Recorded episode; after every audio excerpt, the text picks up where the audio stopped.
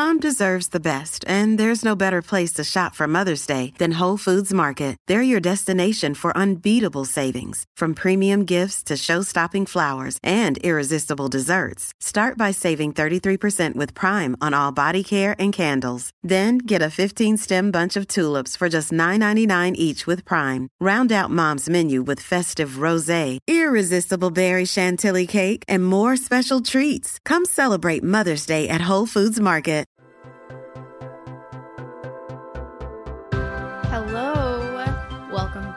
To Ask Us Anything, where popular science answers your most outlandish, mind burning questions from what the universe is made of to why not everyone can touch their toes. I'm your host, Claire Maldarelli. And I'm producer Jess Boddy. Alrighty, so this week we are taking on hydration. Yes, a controversial topic, perhaps. So, the question this week is How much water should I actually be drinking? Yes, an excellent question. If I don't say so myself. You've probably been told before that it takes eight glasses of water per day to keep you in tip top shape. And many folks, myself included, have tried diligently to abide by this rule. But is it true? More on this after a quick break. Love Ask Us Anything? Then have we got a show for you. PopSci's hit podcast The Weirdest Thing I Learned This Week may be on hiatus at the moment, but we just can't keep ourselves away from our listeners. Join us for our latest virtual live event on Tuesday, September 21st at 7 p.m. Eastern. You can find links to tickets on our Twitter at weirdest underscore thing or in the show notes for this episode of Ask Us Anything. We can't wait to share an evening of bizarre facts, trivia games, surprise giveaways, and much more, including a few familiar faces from AUA, of course. Check out the weirdest thing I learned this week's feed wherever you listen to podcasts for more info.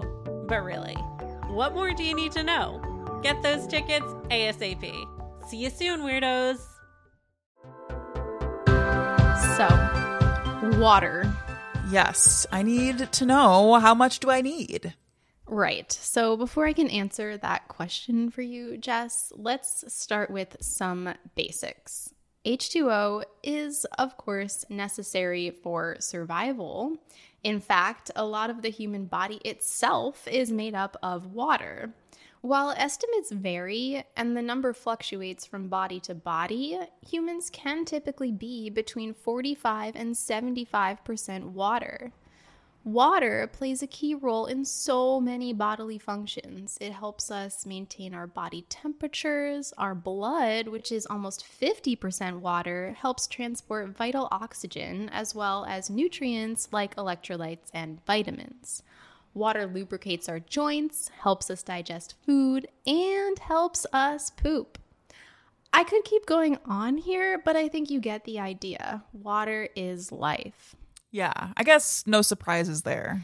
Exactly. But despite the popular notion that we should all be striving for eight glasses a day, each person's water intake needs vary. For one, it depends on your body's size. So, according to a 2018 review, infants need less water, which they get in the form of breast milk or formula, than young children who need even less water than teens and adults but a number of other factors come into play in determining your water needs. For instance, people who are lactating need the most baseline water on average than any other group. Your activity level also plays a large role. So, if you're exercising a lot, then you're more likely to sweat more, which means you have more water to replace. This is especially true if you're exercising in a particularly hot or humid environment, or your workout is long or intense. That makes way more sense than there being some single magic number, but is eight glasses still like a good baseline to shoot for? So, typically, when the eight glasses a day number gets thrown around, it refers to eight eight ounce servings of water, which adds up to 64 ounces or nearly two liters. According to a 2005 report from the U.S. National Academies of Science, Engineering, and Medicine, Adequate daily fluid intake is about 11.5 cups or 2.7 liters a day for women and 15.5 cups or 3.7 liters a day for men. But Lawrence Appel, chair of the panel that wrote the report and currently the director of the Welch Center for Prevention, Epidemiology, and Clinical Research at the Johns Hopkins University, said at the time the report came out that, quote, we don't offer a rule of thumb based on how many glasses of water people should drink each day because our hydration needs can be met through a variety of sources in addition to drinking water. End quote. In fact, according to that same report, we get about 20% of our hydration from the food we eat. Some foods, like watermelon, for example, are almost entirely made up of water. Additionally, we consume other liquids throughout the day as well, such as orange juice, kombucha, and milk.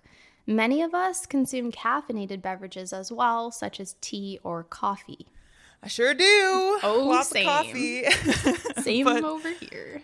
yeah, but I've heard like coffee is dehydrating, right? Hmm, that's an excellent question. So, these drinks are often considered diuretics. In other words, they make you need to pee. But there is no solid evidence that caffeinated beverages actually dehydrate you. The diuretic effect is unlikely to outweigh the benefit of the water contained in the beverage. So, a cup of coffee probably does help keep you hydrated, Okay, wow, this is fantastic news. right? But yeah. um, so our water needs are super varied and we get water from a variety of surprising sources. But with all of that information to juggle, how do I know if I'm getting enough water? The answer, Jess, is surprisingly simple. Just Okay. just follow your thirst. Oh. So, you've probably heard that once you are thirsty, you are already a little bit dehydrated. But that is true, but don't fret. You Okay. can quickly replenish your lost fluids with a good helping of water. The important thing is that you don't ignore your body's call for water. The human body has a carefully calibrated system for deciding when it needs more hydration, and you should trust it and respect it.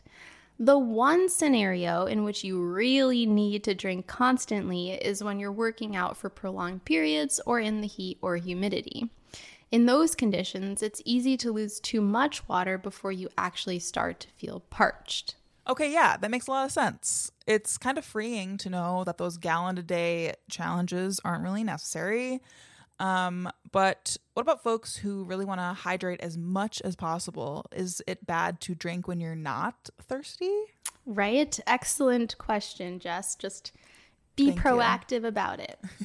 While it is true that you can really hurt your body by drinking too much water, this is incredibly hard to do. When you down too much H2O, your kidneys start to work in overdrive to filter it all out. If they can't keep up, the amount of water in your blood becomes so high that it throws your electrolytes, particularly your sodium, off balance, leading to a condition called hyponatremia.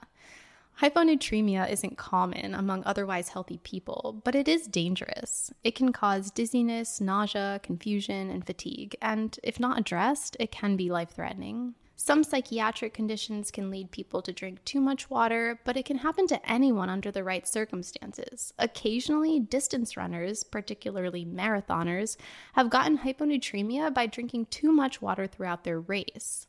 If you've ever watched or run a marathon, you know there's water at nearly every mile of the race.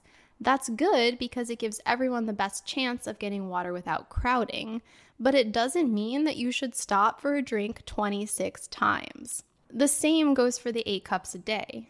We should all listen to our bodies, drink when we're thirsty, and dump that eight cups of water notion down the drain. Yeah, yay for trusting your body. Exactly. Thanks for all the info, Claire. My pleasure. Ask Us Anything is a popular science podcast. We're available on all major podcast platforms, so subscribe wherever you're listening now. And if you like what you hear, please rate and review us on Apple Podcasts. It helps new friends find the show. Ask Us Anything is written, researched, and produced by all of our hosts. Audio production, engineering, and mixing is done by me, Jess Boddy. Big thanks to Grace Wade and Lauren Leffer for keeping our facts straight, Katie Beloff for designing our logo, and Billy Cadden for making our theme music. If you'd like to submit a question to Ask Us Anything, shoot us an email at ask at popsci.com. Thanks for listening.